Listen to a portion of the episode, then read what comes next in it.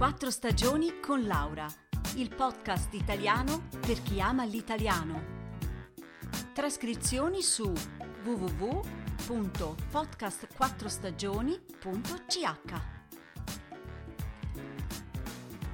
Ciao a tutti e buon primo aprile! eh no, oggi non voglio farvi scherzi. C'è aria di primavera e aria di Pasqua. Infatti oggi voglio raccontarvi qualche curiosità su questa bellissima festa, anche se purtroppo quest'anno non si potrà fare nessun viaggio in Italia. Mm, perciò ci andremo insieme con questo episodio. Volete?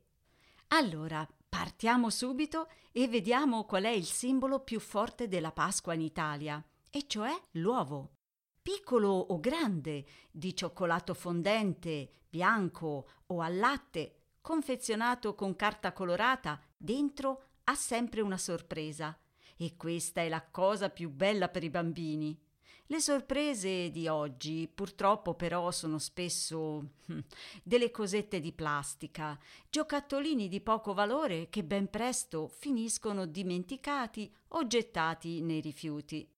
Invece, anni fa, le sorprese erano bellissime. Piccoli giocattoli di legno, portachiavi, braccialetti. Comunque è anche possibile decidere la sorpresa che si vuole fare. Come? Eh, basta andare da un pasticcere, dire che si vuole un uovo su misura e consegnare il regalo che si vuole mettere all'interno dell'uovo. Per esempio, non so, mm, un anello, un paio di orecchini. Romantico, vero?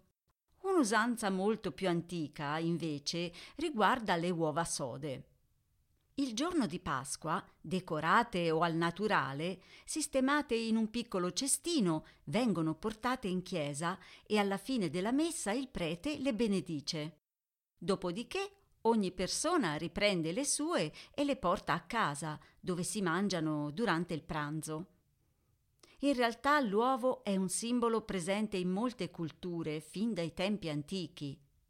Per gli egizi era l'incontro dei quattro elementi dell'universo acqua, aria, terra e fuoco e gli antichi contadini romani sotterravano nei campi un uovo colorato di rosso per ottenere un buon raccolto.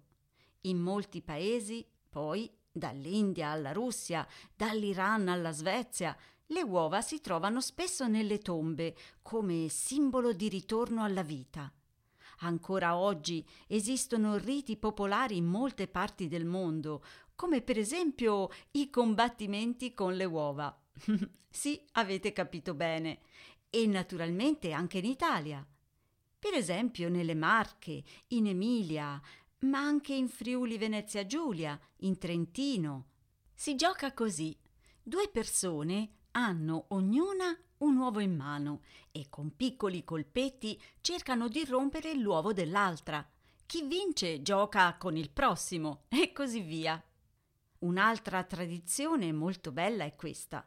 Nelle terre del Basso Piemonte, durante la Quaresima e i primi giorni di primavera, gruppi di giovani cantori, accompagnati spesso dal suono della fisarmonica e del clarinetto, vanno in giro per le colline a cantare le uova, portando allegria nelle campagne e chiedendo un po' di uova e un bicchiere di vino.